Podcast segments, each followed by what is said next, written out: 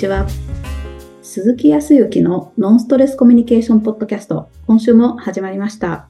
ナビゲーターの山口直美です。鈴木さん、今週もよろしくお願いします。はい、よろしくお願いします。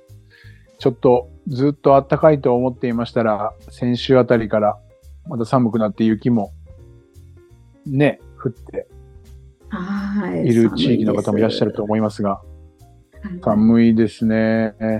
沖縄もね、えっ、と、先週の、それこそ半ばぐらいまでは本当にめちゃんこ寒かったんですけど、えっ、と、今週あたりからまた20度になるかなーっていう、どんなことがあっても20度ぐらいが多いんですけど、多分、それこそ本州の方はまあいろいろあると思いますけど、だいたい10度半ばぐらいまでかな、上がってもね。えー先週は結構寒くて、それこそ5度、6度とか、そういうところあったと思います。それでも、はい、沖縄でも一番寒い時期でございますよ。この時期は。そうなんですね。あ、そこは一緒なんですね。はい。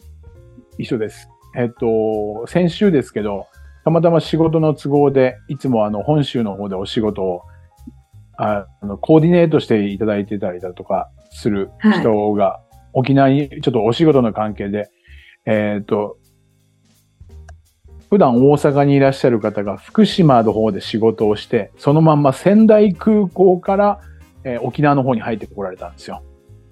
うん。はいはい。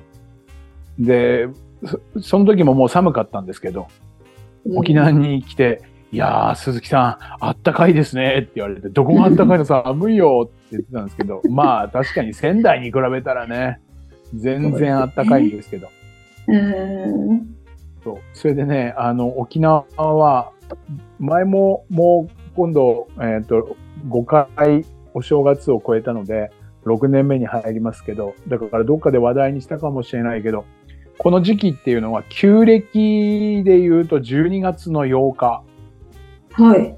はい、新暦っていう今の西暦で言って新しい暦で言うと、日にちが少しずつずれるんですけど、だいたいうんいえー年明けっていうのは1月の10日から20日ぐらいの間なんですけど、はい。このき旧暦の12月8日、だから今年は、えっ、と、先週か、えっ、と、1月の18日だったんですけどね。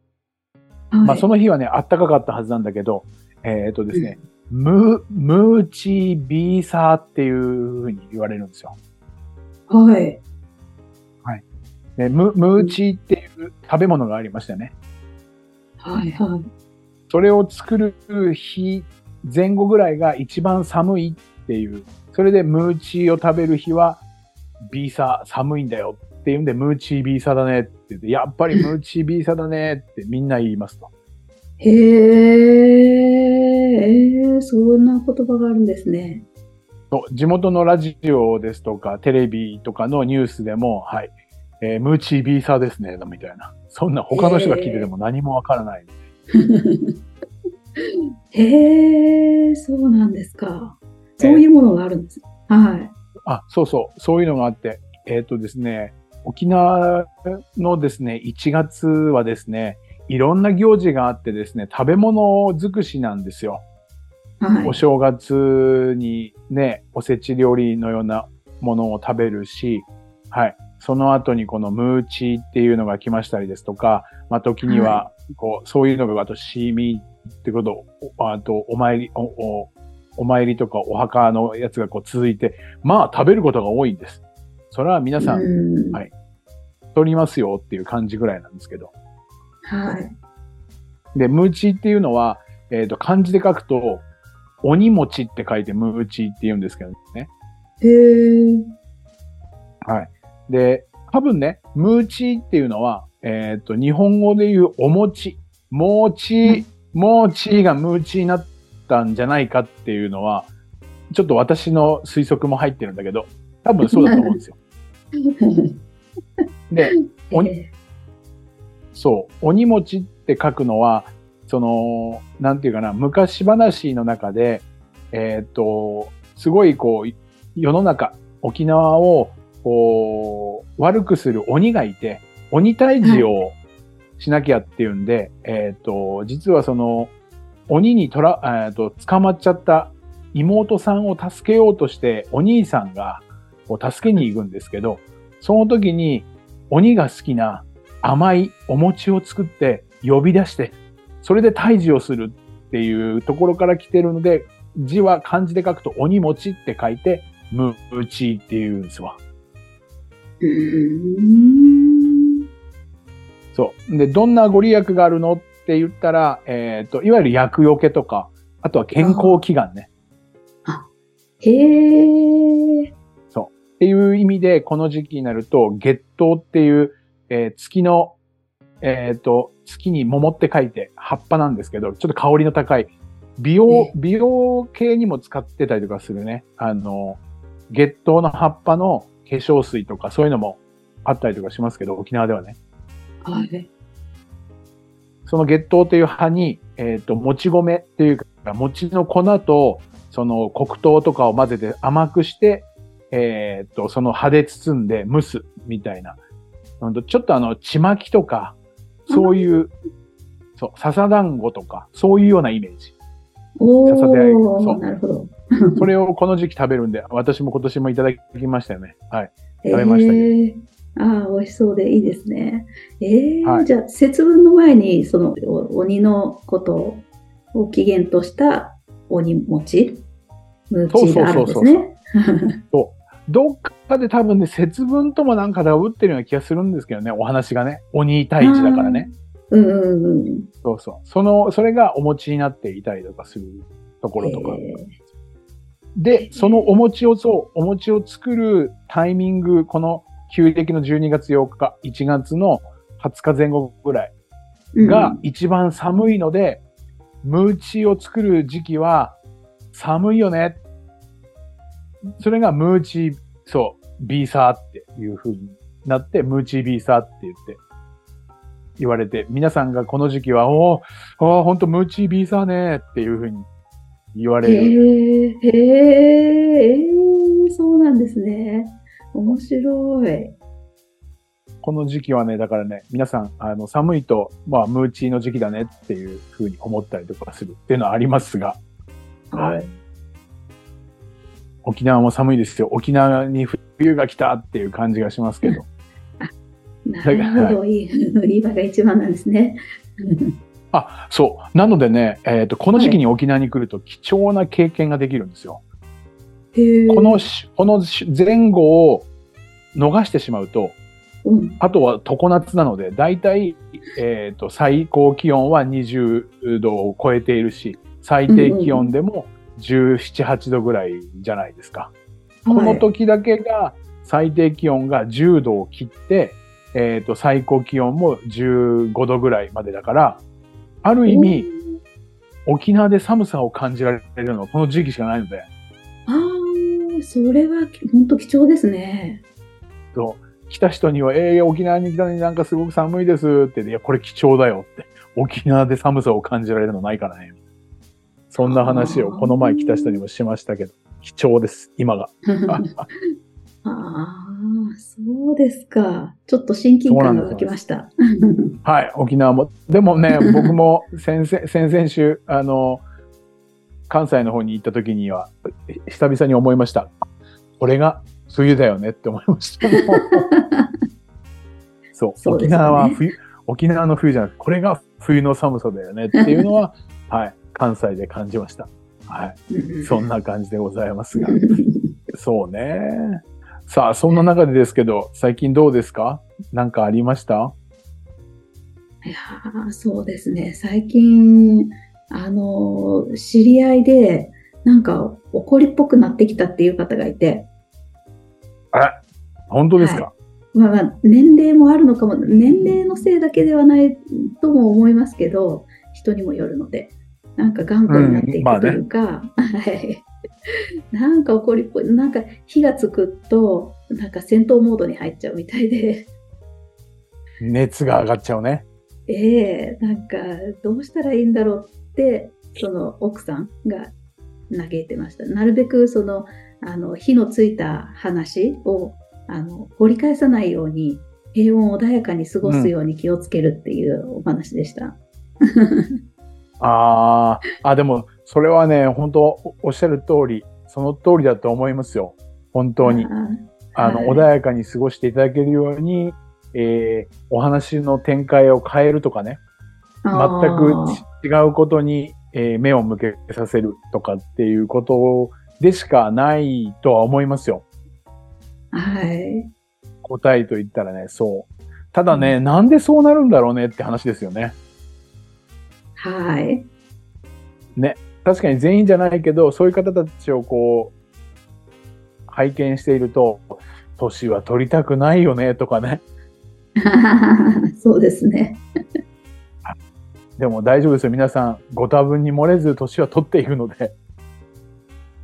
本当にそうですよね。ただまあね、どこで火がついちゃうかわからないっていうのもなかなか怖いみたいで、なんか、あ怖いと思う。そうね、うん、怒らなきゃいいけどな、むやみやたらにっていうことだったので、なんか、そういう人への対処法じゃないですけど、あるのかなって、うん、そうですね。対処法とすると、先ほど直美さんが言ったように、えー、お話を切り、話の内容を変えるとか、あと気分を転換させるために何か好きなことをさせてあげるとかっていう気分を変えるって言ったところでしかないとは思うんですよ。で、そそのためには何かっていうと、なんでこんなことになるのっていう理屈だけある程度分かってればね、はい。まあ、仕方ないなっていうふうに納得ができるんじゃないかと、まあ、納得というかね、ある程度腑に落として対応できるんじゃないかなっていうふうに思うところはありますね。うん。じゃあ、なんでそうなるかっていうことですよね。はい、本当に。で、多分お年を召されてである本人もね、あの、何かその言葉とか出来事とかに、えー、直接怒ってるわけではなくて、なんかわかんないけど、怒りがこうメラメラと出てくるわけですよ。あ、そうですよね。だって他の人からしてみたらなぜっていう感じですもんね。急に怒り始めたりだとか、急に表情が曇って、なんか鬼の、それこそあの、鬼の形相になってね、うーってなるじゃん。本人も気づいてないんですわ。あ、ほぼほぼ。はいはい。で、うんと、答えはいく、答えというか、いくつか要因はあるにせよ、多分その気づいてないっていうことは潜在的に過去の、うん、過去になんかそういう言葉をかけられたとかして自分が怒ったけあ怒りが本当に出てきた経験があったりとか、ないしはそういう人を見た。自分じゃないんだけど。うん。とか、あの、こういう時には起こるのが常識だみたいに自分がこう何かインプットしてしまっているものがあるので、うんうん、それと同じようなシチュエーションを目の前にして感じたので、感情がメラメラメラって出てきたっていう感じ。ああ、理想ですね。なんかスイッチ入っちゃうんですもんね。そうそう。昔のことか。そうそうそう。はい、うんうん、なので、もう少しわかりやすくお話をすると、何でもいいや、まあ、辛いものにしましょうか。すっごく辛、すっごく真っ赤でね、上に唐辛子がガバッと乗った、あ麻婆豆腐がありました。はい。これを直美さんが見たらどういう感情がこう出てきます？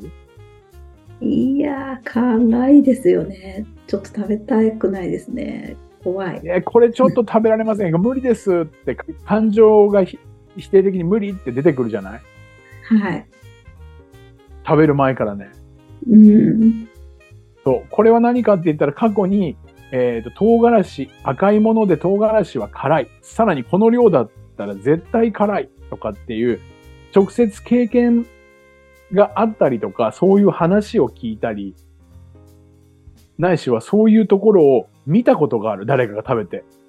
うえーってやってるところとか。っていうことが何回か重なって、こういう状況でこういうものは辛いっていう風にインプットされてるから、変な話だけど、見てるだけで、うわ、もう見てるだけで辛そうとかっていう風になるよね。はい。これは経験値でインプットされているものじゃない？はい。仮にだけど、麻婆豆腐を見たこともないし、食べてこともないような3歳、2、3歳ぐらいのお子さんが麻婆豆腐を見て、そう感じるか、そういう感情が出てくるかって言ったらどう思います？いや、出てこないですよね。ね、多分出てこないよね。あまあ、出てこないんです。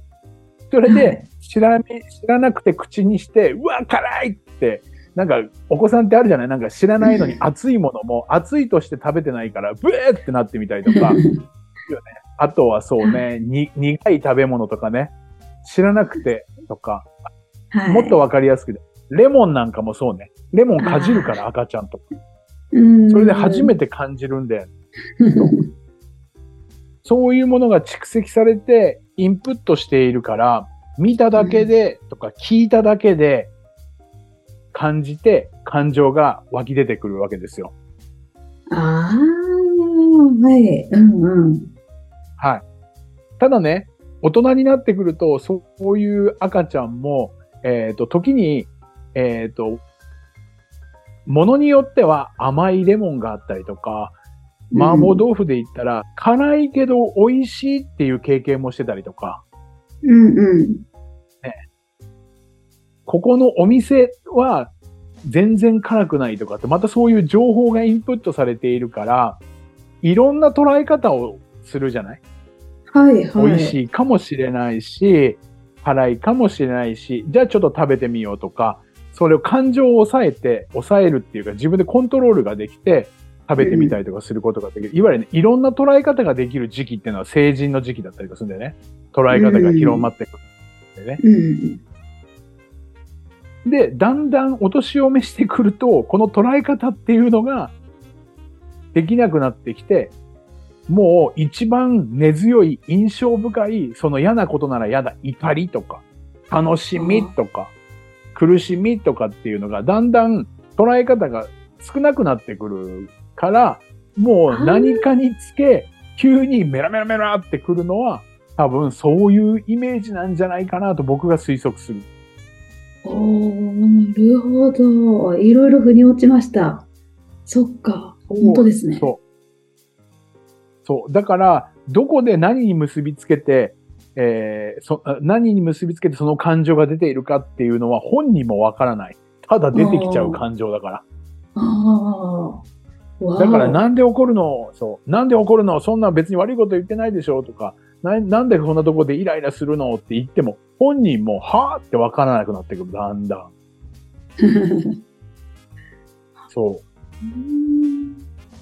となると、怒りとか悲しみと同じように喜怒哀楽だから、喜びも当然のことながら印象深いことは残っているはずだから、その方、えー、がどんなことが好きなのかとか、どういうことに笑顔になったりとかっていうことを抑えておけば、はい。何かイライラしたり、メラメラって顔色変わってきたなって言ったら、まあ、時に、まあ、おじいちゃまだったら、おじいちゃんおじいちゃんって、そういえば、あの、おじいちゃんの好きな、あの、みかんがね、なんつって、おーみたいに急にこれカラッと変わるんで。へえ、あ、はいはい。そう。簡単な気分転換ができるような、好きなものとか、時には、あの、笑顔になるようなことに話を切り替えるっていうこと。うんで、またそれを外から見てる人は、それ何の解決にもならないじゃないですかっていう人もいるかもしれない。はい。はい、ただ、何の解決にもならないっていうのがかい、もう、それが答えなのよ。だから解決だって見えないし、何がそうさせてるかの要因っていうのは、心の中とか頭の中だからわからないから。から分かったとしても、それは悪いことじゃないよっていうことを、頭で理解したとしても、はい、心の中から感情がまた出てくるから。うん。だからもうこれはね、繰り返し繰り返し同じことが起きるし、もうそこまでいったら、えっ、ー、と、これは変わらない。そうですよね。あの、極端に言えば、地方になってしまった場合、もうなんか、うん明らかに一つの考えだけがポンと出てきて、それが根強くこう、ずっとこだわりとして残るみたいなものですもんね。そう、そうそうそう、そういうことです。うんうんもっと、うん、簡単に言ったら、その、うんと、脳が退化をしていくというか、あと、毛細血管とかっていうその知識だとかそういったものの、ものが、だんだんだんだん衰えてきてしまうから、いろんな捉え方、いわゆる柔軟性とか、そういうものが、ちょっと衰えてきちゃうのも仕方ないよね。はあ、そっかそっか。なるほど。じゃあ解決策はないというか、その話を本当に切り替える。あ、ところでさ、ってこれ取って食べてみてくれないとかっていうことをやるのが一番なんですね。そう。それとか、まあ何か、どなたか対人関係で何かこう揉めるようなことがあったら、その場から、えー引き連れて、どこか他のところに歩いて行ってとかっていうと、んそういう方に限って、いつしか忘れちゃう。あその怒りも収まる。あ、それは意外ですけど、なるほど。そういうことなんですね。うん特、に地方が、地方が激しくなればなるほど、なんか気分が悪い人は、その場からこうちょっと、えっ、と、景色の見える方が違うところとか、外に出し出て一緒に散歩するって言ったら、もう数十秒とかすで、もう気分は変わっちゃう。そう。ポイント、ポイントがあるから、でもどこがポイントってもっと深くお付き合いをしてたら、大体こういうとこ時に怒りが込み上げてくるなってのもわかるとは思うけど、実際には原因は、原因はわかんないからね。はい。だからもう気分転換をさせてあげるとかっていう方法。うーん、ああ、これは面白い。なるほど。そううん。これはもう、まあお若い方も個人的にも、ひあの、人それぞれ少しずつ違うけど、でも、ある意味原因は一緒。あ、原因っていうか、原因はわかんなかったりとかする。だからうん僕ら、僕らもなんかもうもやもやして全然何も解決策も出なくて落ち込んじゃってどうしようかなって思ってたら一旦だからそれを解決させるんじゃなくて、ああ、そういう風に感じてんだな。なんかで俺落ち込んでてもなかなかもう解決方法が出ないなと思ったら、ちょっと今日は美味しいもの食べに行こうとか、コーヒーブレイクするとか、えっ、と、ね、まあ、期間が長く取れるんだったら旅行行くとか、そういうことになっていくっていう、前もちょっとお話ししたかもしれないけど、それにと全く同じ、うんそんな感じでね、ちょっと、はい、寄り添っていただけたらいい関係になるんじゃないかなと思いますけど、はい、解決方法になってるかな？いや、どうにかしようっていうことは、まあ、そうですよね。どうしようもできないことだったりするもんですね。それが分かるっていうことだけでも、はい、受け止め側もちょっと変わりますね、気持ちも。そうですね。そう、うんそういうふうにちょっと受け止めてあげて、もう変わるもんじゃないからっていうふうに。に、そこからの対処法なのでね。いやーありがとうございます。ありがとうございます。それでは最後にお知らせです。ノンストレスコミュニケーションポッドキャストでは皆様からのご質問をお待ちしております。コミュニケーションでのお悩み相談や、こんな時どうするの？なんていうご質問を鈴木さんにお答えいただきますので、皆様どしどしご質問ください。ポッドキャストの詳細をご覧いただきますと質問フォームが出てきますので、そちらからご質問をいただければと思います。それでは今週はここまでとなります。また来週お会いしましょう。鈴木さん、ありがとうございました。ありがとうございました。